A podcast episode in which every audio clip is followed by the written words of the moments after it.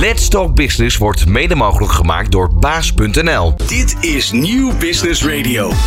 Het begint altijd met een idee. Een klein idee dat leidt tot iets groters. Een groot idee dat je maar niet loslaat. En dat gouden idee dat een sector op zijn grondvesten doet schudden. Dit is New Business Radio. Het radiostation dat verslag doet van bijzonder ondernemerschap. Ondernemende mensen, inspirerende gesprekken, innovaties en duurzaamheid. Nieuw Business Radio. Let's Talk Business. Van harte welkom bij Let's Talk Business, het radioprogramma op Nieuw Business Radio, waarin een ondernemer of onderneming een uur lang centraal staat. En vandaag is dat Manhattan Associates. Ik ben Ron Lemmens en ja, innovatie is de motor van de supply chain en omnichannel technologie van Manhattan, die de beste bedrijven in de wereld helpt beter te presteren. Voor hen biedt deze technologie nogal voordelen, concurrentievoordelen, groeikansen. En we gaan het straks wel horen, maar voor Manhattan is innovatie een continu proces. Daarom blijven ze daar continu in investeren. De supply chain is ook de hoofdactor voor succes geworden. Om deze reden is het belangrijker dan ooit om innovatie en nieuwe technologieën in supply chain te omarmen als bedrijf. De nieuwe en hoge verwachtingen van de consument om altijd en overal bediend te kunnen worden, moeten als een kans aangezien worden door retailers. En daarmee kunnen ze zich ook onderscheiden en duurzaam winstgevend blijven. Vandaag een Les door Business Pieter van der Broeke, Managing Director Central Europe bij Manhattan Associates. Ondernemende mensen, inspirerende gesprekken, innovaties en duurzaamheid. Let's Talk Business. Met Ron Lemmens. Zo Pieter, goedemorgen. Goedemorgen Ron. Van harte welkom. Ja, eh, Manhattan Associates. Eh, bedrijf wat, eh, wat eigenlijk voor heel veel consumenten achter de schermen heel erg actief is. Maar voor consumenten dus ehm, ja, niet heel erg zichtbaar. Is daar een verandering in aan het komen? Ja, misschien wel Ron. De verandering is dat consumenten toch wel heel, heel gefocust zijn om eh, veel gemak te hebben als ze zaken wensen aan te kopen. En vandaag de dag willen ze iets online kopen, iets in de winkel kopen. En eh, hoe dat goed faciliteren als retailer, dan eh, zit Manhattan misschien wel achter de hoek. Ja, precies. En eigenlijk zo, hoe meer en hoe beter het geautomatiseerd wordt, hoe beter de service level richting de consument is eigenlijk. Ja, en, en hoe beter de, de service. En de service, ja, dat kan je definiëren als eh, als je iets belooft als, als retailer, dan ga je het ook daadwerkelijk ontvangen op het moment en op de plaatsen waar je het wenst als, als, eh, als eh, consument.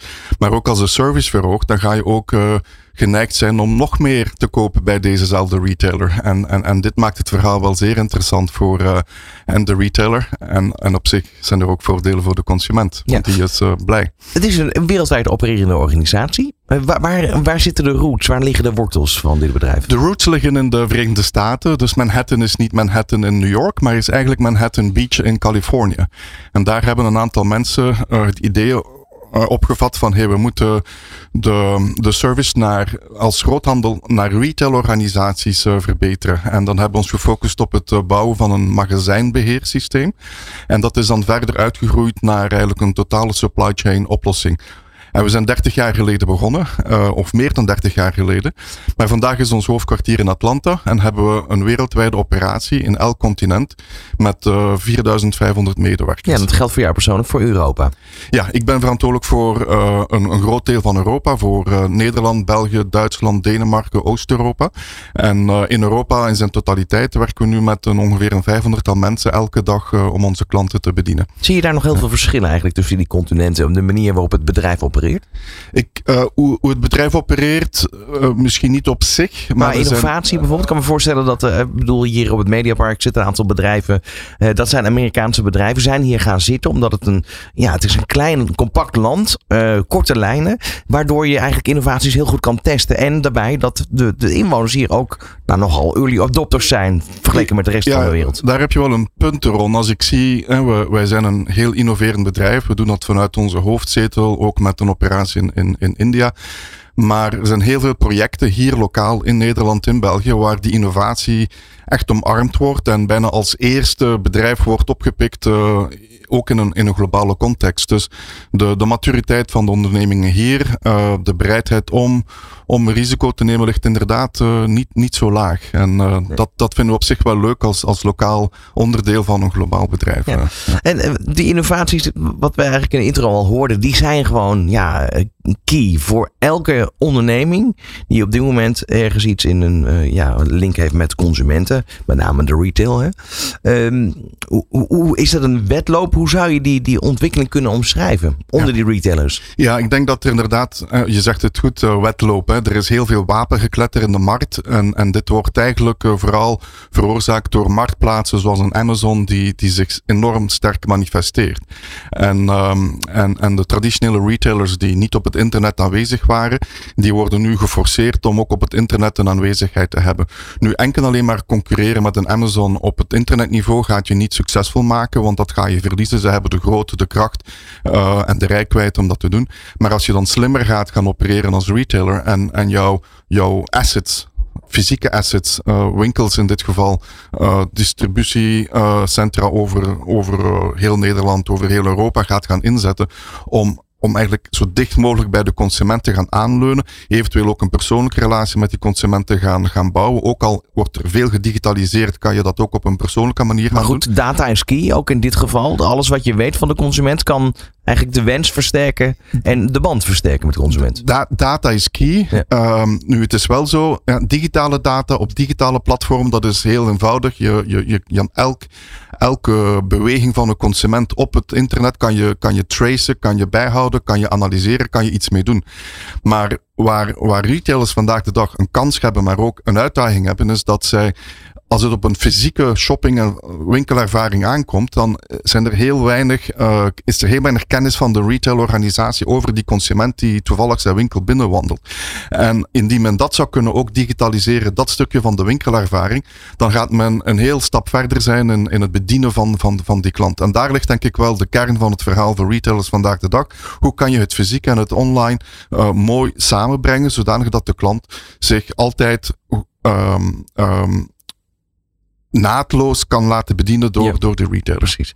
Ehm, we gaan daar uitgebreid op in straks, Ja. want ik denk Ja. dat het heel interessant is en ook voor iedereen die luistert heel herkenbaar. Want of je nu ondernemer bent of dat je consument bent, eh, dit gaat je allemaal aan in feite. Ab- absoluut. Dus uh, het verhaal is zeer herkenbaar als consument. Maar wat we ook zien, uh, Ron, en dat zullen we daar straks misschien ook dieper op ingaan. Het gedrag van een consument beïnvloedt ook het gedrag van een professionele aankoper, buyer. Want die is ook een consument. En die vindt het heel eenvoudig om iets aan te kopen via, via het internet. Die wil eigenlijk datzelfde gemak kunnen ervaren als een professionele aankoper. En we zien dus ook een, uh, een consumerization van, het, van, van, van supply chain en van aankoop in de, in de business-to-business wereld. Ja. Als we de diensten van Manhattan even kort ontleden, gaan we straks natuurlijk uitgebreid op in. Ehm, hoe kan je ze in, in stukjes hakken, als het ware? Ja, ik kan het heel eenvoudig uh, in stukjes hakken. Enerzijds uh, sturen wij de, de, magazijnen aan zo optimaal mogelijk. Dus het opslaan, het, het, ontvangen, opslaan van goederen, het verdelen van goederen naar, naar retailwinkels of naar consumenten zelf. Of naar magazijnen van business-to-business klanten. Anderzijds, dus dat is, dat is redelijk ver weg van de consument. Dan bieden we transportoplossingen aan om het aansturen van transport van, van de magazijnen naar andere magazijnen naar de consument. Dan bieden we ook het aansturen van orders aan om, om de vraag, een order van een klant te kunnen linken naar beschikbaarheid van voorraad. Dus dat is het aansturen van orders. Dat zit wel redelijk, redelijk dicht bij de klant, want we, praten over orders. En dan uh, bieden we ook point-of-sale systemen aan waar dat je in de winkel op een digitale manier klanten kan bedienen. Maar ook na het bestellen van een order kunnen, kunnen wij klanten en retailers helpen om de afterservice zo optimaal mogelijk laten, te laten gebeuren. Ja, dat, dat- is ook een verhaal op zich. En dat gaat Ja. natuurlijk allemaal weer met connecties met de API. Allemaal API. En dat is een van de innovaties die we hebben naar de markt gebracht. Is dat uh, uh, technologie is er altijd geweest sinds, sinds, sinds oudsher. Maar vandaag de dag met, met cloud native applicaties uh, ben je in staat om technologie eigenlijk uh, bereikbaar te maken voor iedereen. Ja, en dat is dan API gedreven, API first. Welkom hier bij Let's Go Business. Dankjewel. Van hippe start-up tot ijzersterke multinational. Iedereen praat mee op Nieuw Business Radio. Ja, vandaag in Let's Go Business is de gast eh, CEO Pieter van den Broeke eh, van Manhattan Associates. Hij is verantwoordelijk voor een groot deel van Europa. Eh, Manhattan, een wereldwijde organisatie, we hoorden het net al even. Um, uh, Pieter, laten we eens even terug uh, gaan in de Je, je het al 30 jaar geleden opgericht in Californië, in Amerika.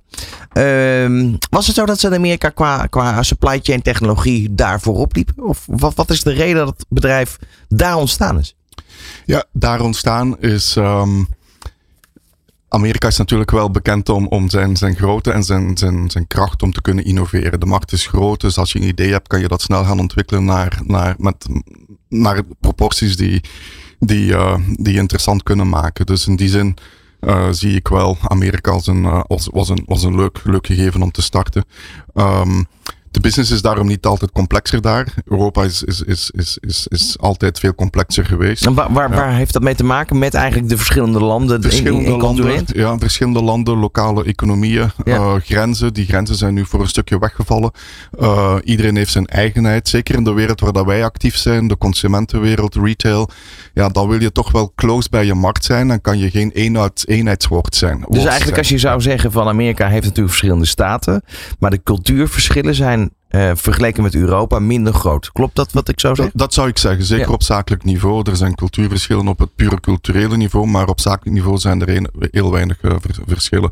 Ook relaties die je, die je bouwt. Uh, er is toch wel in, de, in, de, in, in, in deze wereld. Ja, iedereen kent iedereen een beetje. En dat kan je niet doen over heel Europa, maar wel op, een, op, op landelijk gebied. Dus de, daar zijn, zijn wel wat verschillen, ja. ja. En, en uiteindelijk is dat bedrijf daar opgericht. En, en toen ja, werd het langzaam zeker groot. Waar, waar zitten daar de succesfactoren in de ontwikkeling van het bedrijf? Ja, de succesfactoren zijn, zijn een aantal. Uh, we zijn tot op heden organisch gegroeid. We hebben nooit enige schulden gemaakt. Dus we hebben altijd met eigen kapitaal hebben onze ontwikkeling uh, uh, uitgevoerd. We zijn altijd heel gefocust geweest op supply chain in een specifieke marktsector. Dus focus is een belangrijk iets geweest. En dan innovatie. Maar elke, elke euro of, of dollar of, of, of winst die we gemaakt hebben, hebben we herinvesteerd in ja. onze eigen, eigen uh, oplossing, in onze innovatie, ten behoeve van onze klanten. Dus, uh, dus die innovatie sterkte. En uh, dus elke dag konden wij gewoon gefocust zijn wat moeten we verbeteren aan ons product? Wat moeten we doen om onze klant beter te verzorgen? We hebben nooit moeten nadenken, wat moeten we vandaag doen om onze schulden af te betalen aan die en die en die bank? Ja, dus we dus zijn geen investeerders waar je ieder jaar rapport aan moet uitbrengen. Gewoon groeien zoals je wilt groeien. Groeien zoals ja. wij willen groeien. Het stuur willen in onze eigen hand gehouden tot op vandaag. Dus altijd lichtjes gegroeid. Laten we zeggen een 10% per jaar gegroeid. Over het algemeen altijd winstgevend geweest. En, en gewoon gestaag vooruit gaan met focus op de klant, focus op onze medewerkers natuurlijk en, en enorme focus op, uh, op innovatie. En dat is, dat is tot op vandaag de, de succesformule geweest. En ook entrepreneurship. Ik ben de, de, de managing director voor, voor dit deel van Europa. Hoe lang ben je al betrokken bij deze organisatie? Vijf, vijftien jaar. Ja. En, en dat zegt, zegt op zich ook ja. veel. Um, ik was de eerste in functie, met deze functie in, in, in, in, bij Manhattan hier in Europa. Um, maar, maar ik heb collega's die 20 jaar bij ons werken, 25 jaar bij ons werken. Het, het senior executive management team wereldwijd zijn allemaal mensen met deze, met deze achtergrond van 15, 20, 25 jaar uh, actief. Onze CEO is 25 jaar actief. Hij heeft een product achtergrond, geen sales achtergrond. Dus innovatie is eigenlijk onze, onze kernfocus geweest op eigen kracht. Op eigen kracht. Ja, de, omdat natuurlijk dan de materie begrepen wordt ook door de directie. Dat is natuurlijk wat je niet bij elk bedrijf zo ziet. Ja, en, en inderdaad. En, en en het is, er is continuïteit. Um, nu, wat wij ook gedaan hebben, is uh, onze technologie altijd maar meer en meer uitgepuurd. En acht jaar geleden hebben we, we waren toen al marktleider uh, voor vele, vele jaren in, in ons vakgebied met onze softwareoplossing. En toen hebben we toch de stap gezet en gezegd, kijk, we kunnen niet marktleider blijven als we niet een grote innovatiestap gaan zetten. En toen hebben we een investering gedaan in het grootste geheim om alles om te zetten naar een uh, common technology platform, microservices-based, uh, cloud native. En, en dat is nu uniek in onze markt, is dat een uniek iets. Dus we hebben de moed gehad om om ook ons businessmodel aan te passen en om die innovatieslag nog te gaan versnellen. Ja, want nou, daar gaan we straks veel meer van horen. Maar, maar die, die uh, eigenlijk als je het zou moeten zeggen, de supply chain 30 jaar geleden, was dat vo volledig al geautomatiseerd of slash via digitaal, via software? Of was het toen nog ook wel handmatig? Veel, het, het stond veel... in zijn kinderschoenen. Ja, hè? Vandaag de dag is het nog niet volledig gedigitaliseerd. Je zou kunnen zeggen, uh, er was toen ook wel innovatie en zo, maar um, dus dat was het begin van automatisatie. Ja, en dat is ook wat wij aanbieden. Automatisatie van processen. Maar de supply chain op zich was relatief eenvoudig. Ja, je had ook wel te maken met promoties en met uh, tekorten van, van, van aanvoer van producten en, en, en dit soort zaken. Maar uiteindelijk was het wel een lineair gegeven. Je had een consument die gaat naar een winkel, toevallig ziet hij daar, of hij zei iets dat, ze, dat hij graag heeft, dat gaat hij dan kopen. Uh, die winkel wordt bevoorraad vanuit de magazijn, die magazijn wordt bevoorraad vanuit de leverancier. En het was een lineair gegeven. Vandaag de dag is het geen lineair gegeven meer. En, en, en, en je had een paar postorderbedrijven, maar dat waren er, nou, in Nederland drie, vier? Ja, je had, dus, dus toen begon inderdaad multi-channel, noemde dat toen. Uh, verschillende kanalen, verkoopskanalen werden, werden opgestart. Je had inderdaad een Weekant, die ook een, klant is van ons. Um, een postorderbedrijf, die zijn nu ook volledig gedigitaliseerd.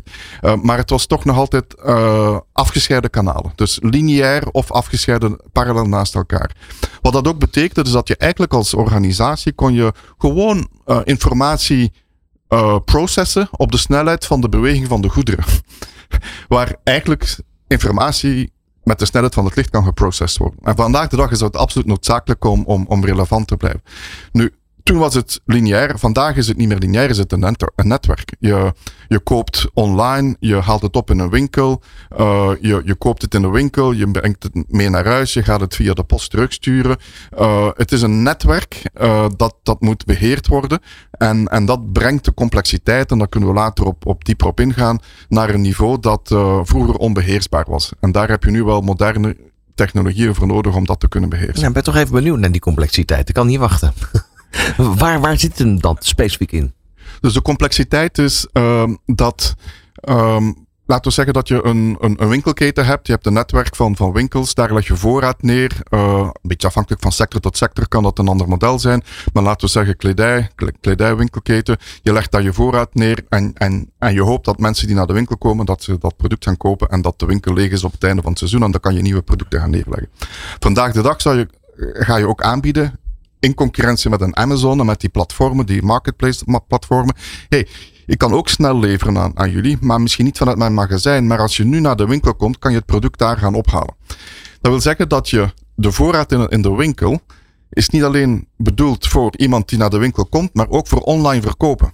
En hoe ga je dan je voorraadmodel gaan opzetten en daar rekening mee houden? Um, en, en dat zijn, dat zijn uh, exponentiële problemen die, die vroeger totaal niet aan de orde waren. Ja, dat is een beetje wat genoemd wordt het hybride winkelen, eh, als het ware, toch? Hybride winkelen, ja. ja. En dat is voor elk interactiepunt tussen de, de consument en, en, en de winkelier.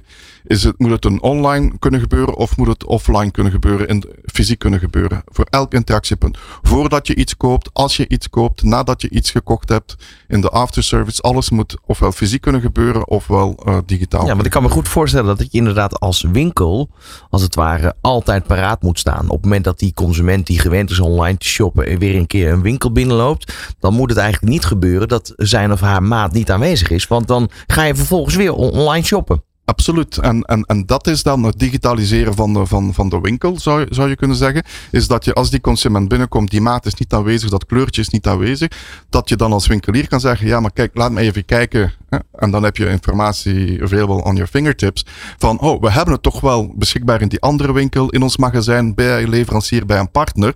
Je kan morgen terugkomen, is het weer beschikbaar. Of ik laat het naar je thuis brengen, ik laat het naar je werk brengen, ik laat het naar een pick-up brengen. Op dat moment, en dat noemen we in het Engels save the sale, moet je de sale veiligstellen. En moet je in staat zijn om die inzichten te hebben in je supply chain, voorraad, beschikbaarheid. En moet je dat kunnen voorstellen aan, aan die klant. Ja, en feitelijk is dat eigenlijk, eh, als je zou kunnen zeggen naar jullie klanten toe, uh, jullie uh, pak Jan. Als het ware. Dus dat is, dat is wat jullie als, USP meebrengen. Ja. Jullie zorgen, save the sale. Wij gaan het voor jullie exact. eigenlijk uit, ja, als het ware exact. Uh, voorzien. Exact. Dus de, de, consument verwacht dat soort van service. En als je die dan ook aanbiedt, biedt dat, biedt dat enorme kansen uh, aan. Wat dat in het verleden retailers dachten, oh, internet verkopen, dat is een extra kost, dat is een, dat is een last.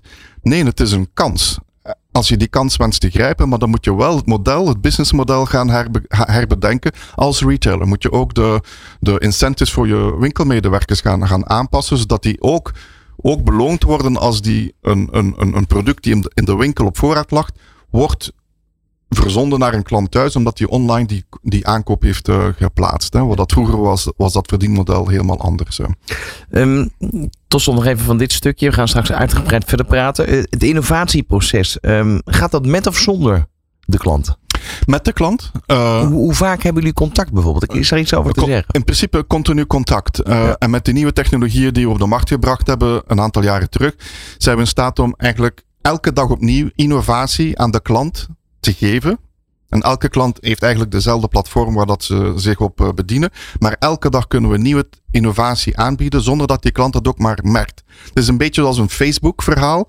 Je zit elke dag op Facebook. Ehm, waarschijnlijk verandert Facebook achter de schermen elke, elke seconde. Dat ziet je niet als gebruiker van Facebook. Dat is identiek hetzelfde met onze software. Dus we zitten continu innovatie te pushen naar de klant. Nu, verschillend met Facebook is dat we dat niet gaan opleggen. We gaan het daar stilletjes neerleggen op het platform. En de klant wordt daarvan verwittigd. En die kan dan zelf beslissen, ik ga dat activeren of niet activeren, die innovatie. Ja, en, doordat dat kleine stapjes zijn, heeft dat een voordeel ten opzichte van... eh, op het moment dat je grote veranderingen doorvoert... moet je waarschijnlijk ook medewerkers gaan trainen om met het systeem om te gaan. Zit dat erachter? A- absoluut. Onze, onze doelstelling is zero learning eh, eh, applicatie. Dus nul, nul tijd om te leren. Het enige wat je moet leren is het proces, maar dat is het proces van je bedrijf. En de, en de applicatie laat je toe om het intuïtief, net zoals een consumentenapplicatie, Facebook, Instagram, kies maar uit. Even intuïtief moet, moet de is de applicatie vandaag de dag. En Ja. dat is een belangrijk gegeven, kunnen we misschien ook later op terugkomen. Want eh, de millennials van vandaag zijn, zijn, zijn je medewerkers en die verwachten dat soort van applicaties wanneer ze hun, hun werk moeten uitvoeren. En als het goed is, gaan ze het steeds leuk, leuker vinden ook. In de positieve Ja, vorm, toch? Ja, absoluut. En dat is ook een stap die we gezet hebben. Uh, hoe kunnen we het leuk maken op de werkvloer? En, en, en we zijn allemaal uh, geïntegreerd door uh, fitness apps um, en door over onze fitness waarschijnlijk ook. En, en we hebben een concept gamification naar de werkvloer gebracht, waar dat we onze, de medewerkers kunnen uitdagingen krijgen, of als een groep of als individu, en dan beloond worden als ze die uitdagingen goed kunnen, kunnen uitvoeren. En dat is allemaal visueel, wordt dat naar voren gebracht aan de medewerker, elk op elk moment van de dag op zijn mobiele systeempje. Mooi, we gaan zo verder praten. Ja. Dit is Nieuw Business Radio. Vandaag in de studio Pieter van der Broeke. Uh, hij is uh, CEO voor, voor Manhattan Associates in Europa.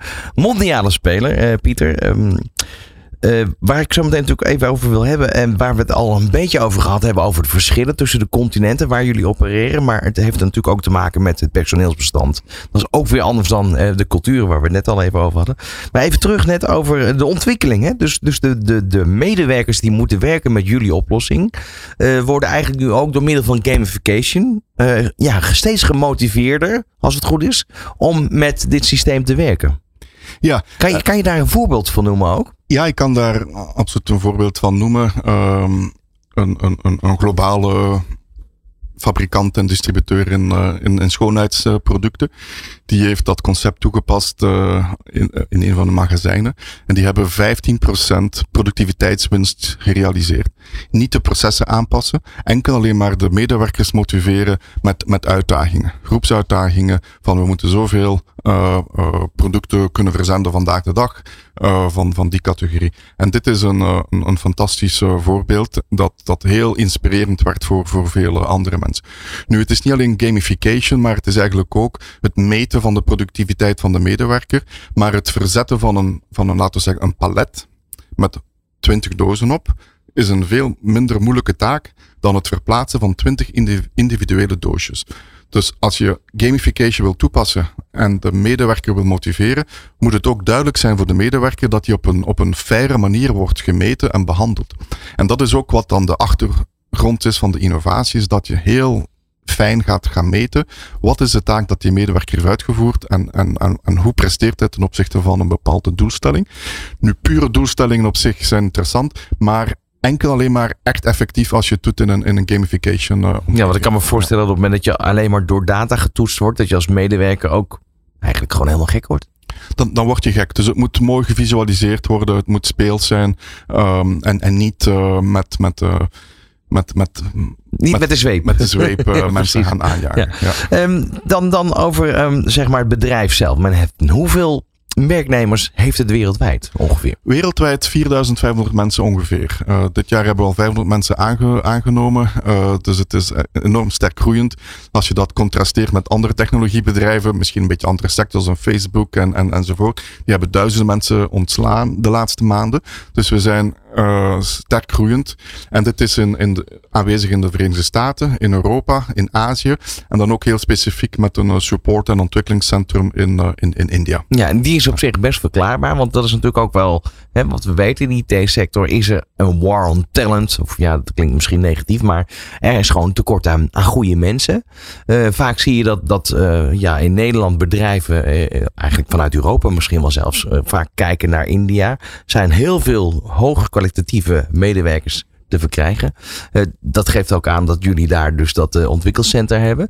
Hoe gaan jullie verder eigenlijk om met nieuwe talenten uh, aanwenden? Want ik kan me voorstellen dat het, het kan dan vanuit India allemaal geregeld worden. Maar India, Verenigde Staten is ook alweer een behoorlijke afstand. Hoe, is het ja, verschil? Hoe ja, dus voor Europa is dat misschien nog iets eenvoudiger omdat we ja, niet te ver precies. van India af liggen. Maar eigenlijk gebruiken we ook hier een hybride model. we hebben mensen die, die, die in India activiteiten uitvoeren, vooral software ontwikkelen, eventueel testen. Um, maar de designs, de, de, de, de, definities van wat er moet gebeuren, dat gebeurt hier lokaal met onze lokale mensen, met, met onze klanten samen. En we brengen ook heel dikwijls onze, onze medewerkers van India hier naar Europa, naar onze lokale activiteiten, zodat zij ook eigenlijk betrokken voelen bij, bij, de, bij, bij het project, bij de waardecreatie die we proberen te, te bereiken. Talent aantrekken is, is, uh, is, is, is inderdaad niet eenvoudig. Uh, ook talent behouden. Uh, India is, is ook niet eenvoudig. Daar, daar is er heel veel concurrentie. En uh, we hebben gezien dat we toch uh, de laatste jaren enorme goede prestaties daar kunnen neerleggen ook. Dat, het salaris heeft er iets mee te maken, denk ik, maar niet alleen. Het is ook, oké, okay, waar sta je voor als bedrijf? Uh, wat kan je bieden? Welke groeikansen kan je bieden? En we zijn op innovatiegebied, op technologiegebied, zijn we echt enorm vooruitstrevend. En dat is zeer aantrekkelijk voor, voor, voor nieuwe talenten in de markt. Als ze dan ook zien dat hun bestaande collega's reeds vele, vele jaren in hetzelfde bedrijf hun hoesting terugvinden, ja, elke dag ja, opnieuw. Ja. ja. dat trekt ook wel aan. Elke hè? dag opnieuw plezier beleven. Ja.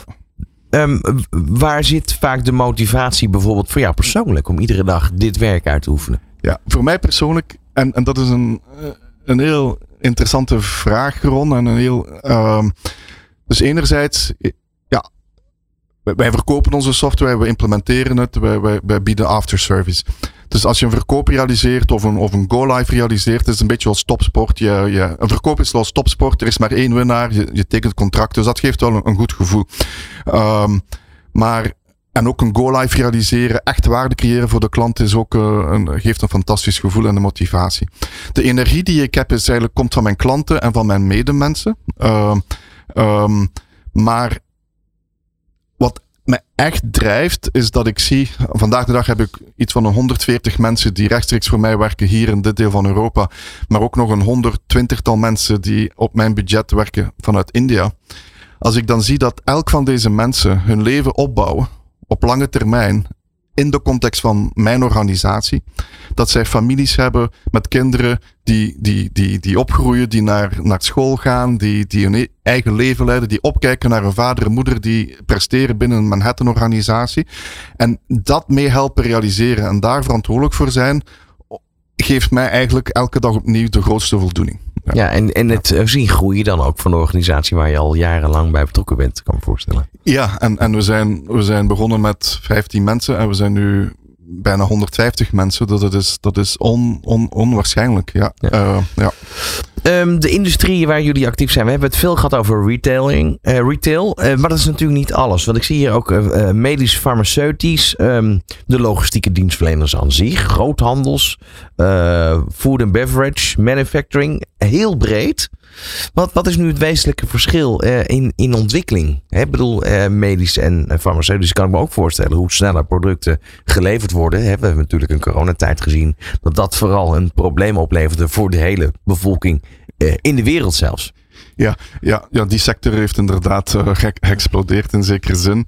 Um, dus hier is ook automatisatie uh, in, in deze sector uh, heel belangrijk. Ook validatie van kwaliteit. Dus, uh, dus de kwaliteit eisen zijn heel hoog. En dan moet je eigenlijk automatiseren, digitaliseren om, om, om de oorsprong van het product, alle behandeling van het product, dag in dag uit, in elke stap van, van leverancier naar eindgebruiker, patiënt in dit geval, te kunnen faciliteren.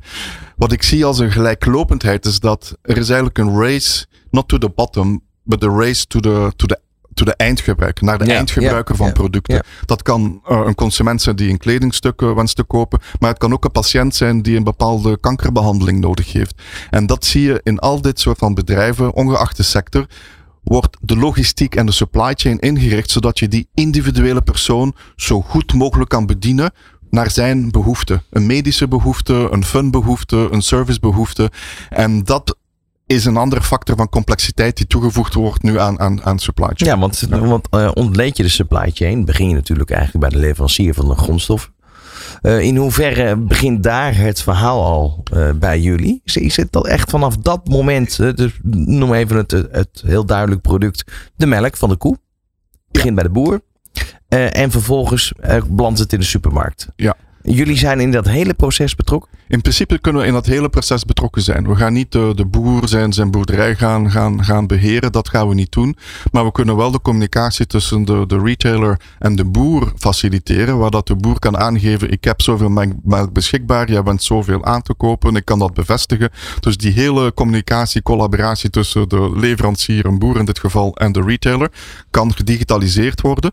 Om om de goederenstroom zo optimaal mogelijk te laten gebeuren door de hele waardeketen richting de consument. En hoe sneller dat dat kan vloeien, hoe in dit geval letterlijk hoe, hoe, hoe beter. Ja. Want dan wordt er minder kapitaal geïnvesteerd in, een, in, een, in de trage supply chain. Want elk goed dat er is, moet ergens gefinancierd worden. Dus hoe sneller je dat door je supply chain, je waardeketen kan laten vloeien, hoe sneller dat je je inkomsten kan genereren en dan ook je kosten kan, kan afdekken. Maar we zijn in principe in staat om van dat moment tot en met de eindconsument elk stapje te faciliteren. Ja, en, en heel duidelijk hebben we nu weer terug hè, dat stapje genomen naar retail. Eh, ik kan me voorstellen dat medisch en uh, farmaceutisch gezien, eh, dat daar, als het daar gaat lukken, nog, nog veel belangrijker is. Nu hebben we wel gehoord dat er afgelopen jaren veel uh, leveringsproblemen waren, bijvoorbeeld vanuit Azië. Ja. Kan jij daar ja. iets over, over uitleggen? Hoe, hoe, wat is daar de belangrijkste reden van geweest? Ja, de reden is, is natuurlijk de pandemie geweest. Uh, en, en het is. Uh, het, het Forrester effect, dat is misschien iets technisch, maar dat is een heel bekend begrip, is dat um, een bepaalde verstoring in de supply chain gaat versterkt worden, meer en meer dat je downstream in de supply chain gaat. Het is een soort van opslinger effect in de ja. supply chain. Dus wat is er gebeurd uh, bij de, aan het begin van de pandemie? Die is ontstaan in China. Um, daar waren de, laten we zeggen, de lokale organisaties, retailers, bezorgd over beschikbaarheid van goederen. Die hebben dan beslist om eigenlijk minder goederen uh, ja, minder agressief hun verkoopsplannen te maken, omdat er een tekort zou kunnen zijn aan goederen. Dus hebben ze, hebben ze eigenlijk gekozen om, bij wijze van spreken, die producten lokaal te behouden, minder uh, exporteren, waardoor. Uh, is dat een. Nee, er was gewoon minder, minder productie, omdat fabrieken werden stilgelegd. Oh, ja, ja. Dus er was gewoon minder productie. Nu, op dat moment is er ook een reactie ontstaan waar dat men zegt, hey, er is minder voorraad, dus ik ga grote bestellingen plaatsen, zodanig dat ik toch iets kan krijgen van, van levering. En dat heeft die, dat, dat opslinger-effect veroorzaakt. Dus iedereen is beginnen kopen, kopen, kopen, heeft bepaalde goederen gekregen. En, en, maar dan aan, aan, de, aan de leverancierskant zag men, hey, er wordt meer, meer verwacht van ja. ons en ik ga meer produceren. En dan werd er overgeïnvesteerd in stok. En er is continu een on-off verhaal geweest. En de supply chain is sinds twee jaar volledig disrupted. En ik denk dat het nog waarschijnlijk nog een jaar, misschien nog twee jaar gaat duren voordat dat die disruption gaat, gaat uitvlakken. En, en uh, dus dus dat is een, een, een verhaal maar is geweest dat iets van waar, storingen. Is dat iets waar je van als Manhattan een, een, een oplossing voor kan bieden? In, in zekere mate wel, in zekere mate niet. Als er een, een, een leverancierstekort is, daar kunnen we eigenlijk weinig aan doen. Dat Ja. was een, dat was een on... Dat is een precedent die nog nooit gebeurd is in de wereld. Dus daar kunnen we eigenlijk niet zoveel aan doen. We kunnen dan wel helpen. Nou, hoe gaan we dan de voorraad die we dan toch hebben, zo goed mogelijk gaan gebruiken en, en verdelen over onze klanten, over onze Ja, consumenten. want staat Dat- valt dat ook met forecast eigenlijk als het Met, ware, met forecast, ja. Dus dat Ja. bieden wij ook wel aan. Maar het, het, het forecasten van een, van een pandemie is niet iets dat, dat, dat, dat in systemen Nee, aan, dat aan- gaat, dat gaat, nee, precies. Dus dat- dat ook daar niet. weer iets, Ja. iets heel unieks. Ehm, we gaan zo verder praten natuurlijk over, over ook de toekomst. Want ik ben wel eens benieuwd. Wanneer is de consument nu eens een keer tevreden? Ik bedoel, eh, kijk even naar hier in de Randstad. Heb je eh, leveranciers. Nou, die bestel je. Dat zijn de supermarkten op wielen, zeg maar. Eh, die zijn binnen een kwartier staan ze voor je deur. Ehm, ja, ik kan me voorstellen dat dat te ver gaat voor heel veel andere producten eh, wat dat betreft. Het zou kunnen, ja. Dit is Nieuw Business Radio. Ja, vandaag in de studio is eh, Pieter van der Broek, eh, CEO van Manhattan Associates in dan met name voor het continent Europa, een groot deel van Europa. Ehm, ja, we hebben het net al over verschillende ontwikkelingen gehad, hoe belangrijk die supply chain is. Hè? Ik bedoel, van, van grondstofleverancier tot uiteindelijk zelfs de bezorgdienst. Eh, stip ik nu een, een heikel onderwerp aan? Zeker niet, eh, eh, Ron. Oh. Ehm, ehm, ja, de, de, de bezorgdienst is, is ook een belangrijk gegeven. En, en eh, ik denk ook wel dat daar nog stappen kunnen gezet worden. Ehm, en, en, zeker vast ook in de context van duurzaamheid. Eh, wij kopen maar pakjes aan online en dan wordt die allemaal individueel bij, ons thuis gebracht. En ik denk ook wel dat daar een, een behoefte is voor de, voor de planeet om, om die stromen wat te gaan verdikken en te consolideren. Zodat als je twee pakketjes bestelt, één s morgens, één s avonds, dat je die mi- misschien wel in één pakket dan thuis geleverd krijgt door de, door de bezorger. En daar is er wel een samenspel nodig tussen de retailer en de, en de bezorgdiensten. Ja, want om je dat ziet, goed, eh, je ziet soms letterlijk de race tegen de klok in de straat. Ja, en, en, en dat doet soms pijn aan, aan, aan het hart en zeker en vast pijn aan de, aan de planeet. Dus uh, daar, daar moet zeker en vast iets aan gedaan worden. Uh, en zeker en vast ook, uh, soms, soms zijn die bezorgingen ook nutteloos geweest, omdat het dan een, een half uur later alweer wordt geretourneerd. Dus dat is, retouren zijn belangrijk, absoluut belangrijk om het commercieel interessant te maken voor bedrijven om online te gaan verkopen. Dus retour faciliteren is nodig. Maar daar moet wel een beetje paal en perk aan, aan gesteld worden. Ja, dat, dan kom je heel duidelijk op het onderwerp duurzaamheid. Gaan we het zo meteen ook uitgebreid over hebben. Want dat, dat is natuurlijk 1 en 1 is 2 wat dat betreft. Je ziet steeds meer uh, elektrische, elektrificeerde uh, auto's rijden. Dat is al een goede stap in de richting. Maar ik kan me voorstellen dat het niet in elk continent al aan de orde is. Nee, maar... Uh, maar ik denk dat de bewustwording enorm zich aan het ontwikkelen is. En, en wat ja, enerzijds is er ook wel overheidsbemoeienis en ik denk dat dat ook nodig is. Um, maar anderzijds, de consument van vandaag, die verwacht dat gewoon. Die, die wordt zich echt uh, planeetbewust en die gaat niet meer zaken gaan kopen bij bedrijven die zich niks van de planeet wensen aan te, aan te trekken. Dus je, je moet plan, ja, ecologische, uh, juiste opties aanbieden aan consumenten om hun aankopen te plaatsen, ook om aankopen te kunnen retourneren. Ja, ik, herken het heel duidelijk voorbeeld over retourneren. Uh, mijn eigen vriendin een aantal jaar geleden, die bestelde zoveel dat het in een pakket uh, paste wat eigenlijk niet eens in de auto paste. uh, dat is één keer gebeurd, daarna nooit meer, kan ik beloven. Maar ik, dit is wel een beetje wat er gebeurde in die tijd van nou, retouren. Prima, dat kan, dat kost niks. We sturen het gewoon lekker terug. dus nou ja, logischerwijs, hè, als het dan gaat om kleding, dan krijg je dit soort grote pakketten thuis.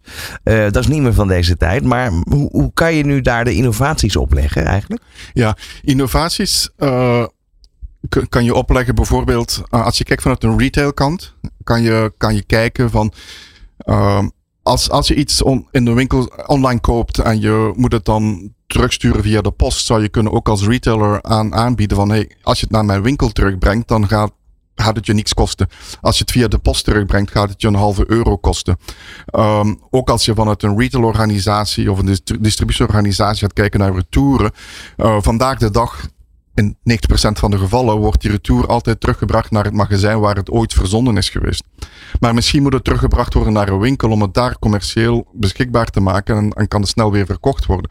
Maar door het naar een dichtstbijzijnde winkel te brengen, ga je de, de transportkosten en, het, en, en, en, en de impact op, de, op het milieu, op de planeet, ga je gaan verkleinen. Dus er moet op een veel slimmere manier nagedacht worden van hoe gaat die retour gebeuren, zodanig dat de transportimpact uh, uh, geminimaliseerd is.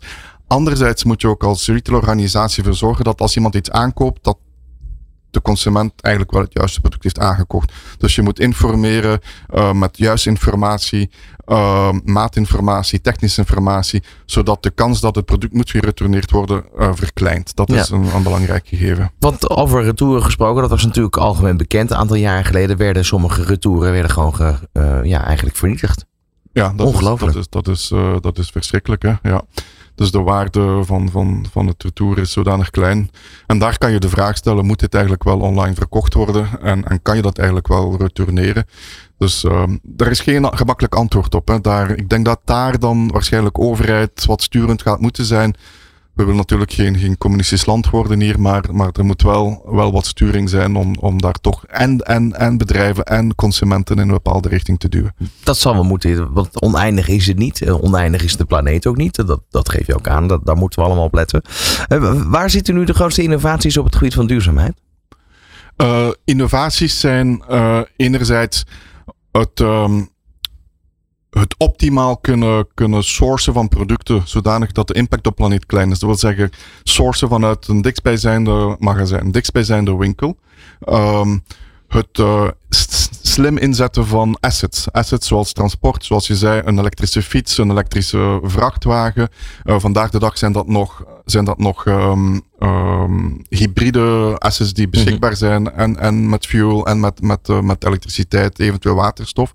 En, en dat zo goed mogelijk inzetten. Maar ook bedrijven opleggen dat ze moeten een bepaalde ecologische footprint moeten, carbon footprint moeten beperkt houden en ze daarop afrekenen. Uh, maar dat vergt dan ook innovatie om, om dat te kunnen meten en dan ook beslissingen kunnen te nemen. Hoe ga ik mijn supply chain aansturen, rekening houden met de, met de minimalisatie. En dat is waar jullie weer bij om de hoek komen. En dat is waar dat wij ook weer om de hoek kijken. Eigenlijk sinds 30 jaar uh, werken wij daarop. Maar toen was het thema niet zo duidelijk. Nu kunnen we dat eigenlijk heel goed articuleren hoe dat we de, de carbon footprint reduceren.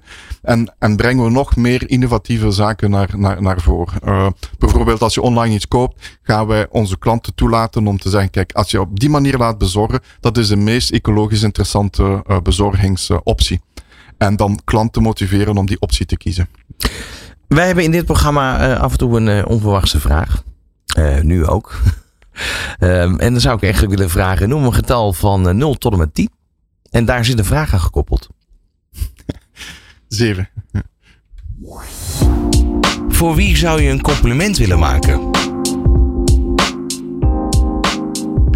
Maar misschien dat ik hier nu wel heel persoonlijk word. Uh, een compliment aan, aan, aan, mijn vrouw. Ik ben ook 30 jaar actief in deze wereld. Een beetje een gekke wereld. Elke dag met klanten bezig.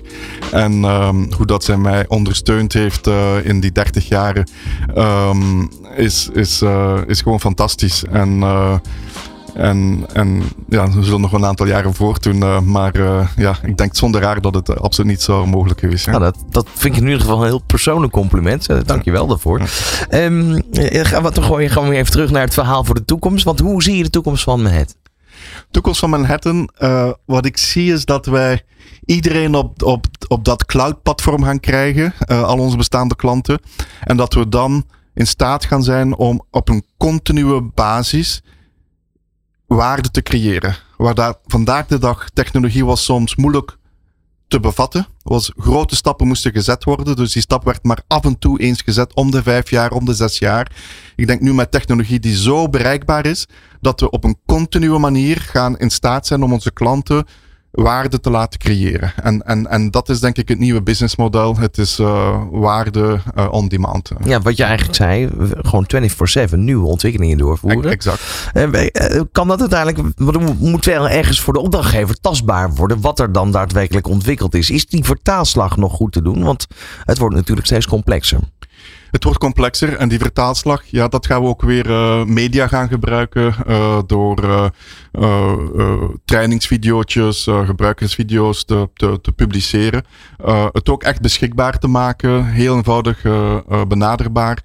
En, en op die manier de technologie toegankelijk maken. ook, ook, het opzetten van de systemen is sterk vereenvoudigd. Um, en, en dat is onze, onze strategie eigenlijk, is het om eh, heel eenvoudig te kunnen, kunnen benaderen. Ja, want je zei het is cloud-based, het draait op het eh, Microsoft-platform. Hoe, hoe snel is die integratie zeg maar te, te regelen voor zo'n supply chain, waarbij dan zo'n hele chain is ontzorgd als het ware? Hangt er vanaf. Het kan uh, drie maanden, zes maanden, negen maanden, jaar. Is het één magazijn, kan het op zes maanden opgezet worden. Is het uh, een netwerk van 100 magazijnen, dan gaat men misschien wel vijf jaar aan de bak gaan. Het is uh, heel, heel variërend. Maar in principe moet men kunnen in staat zijn op drie, vier, vijf maanden iets, iets moois neer te zetten als een, uh, als een eerste stap. Nou, ontzettend mooie ontwikkelingen allemaal. Ik wil je hartelijk danken voor de komst naar de studio.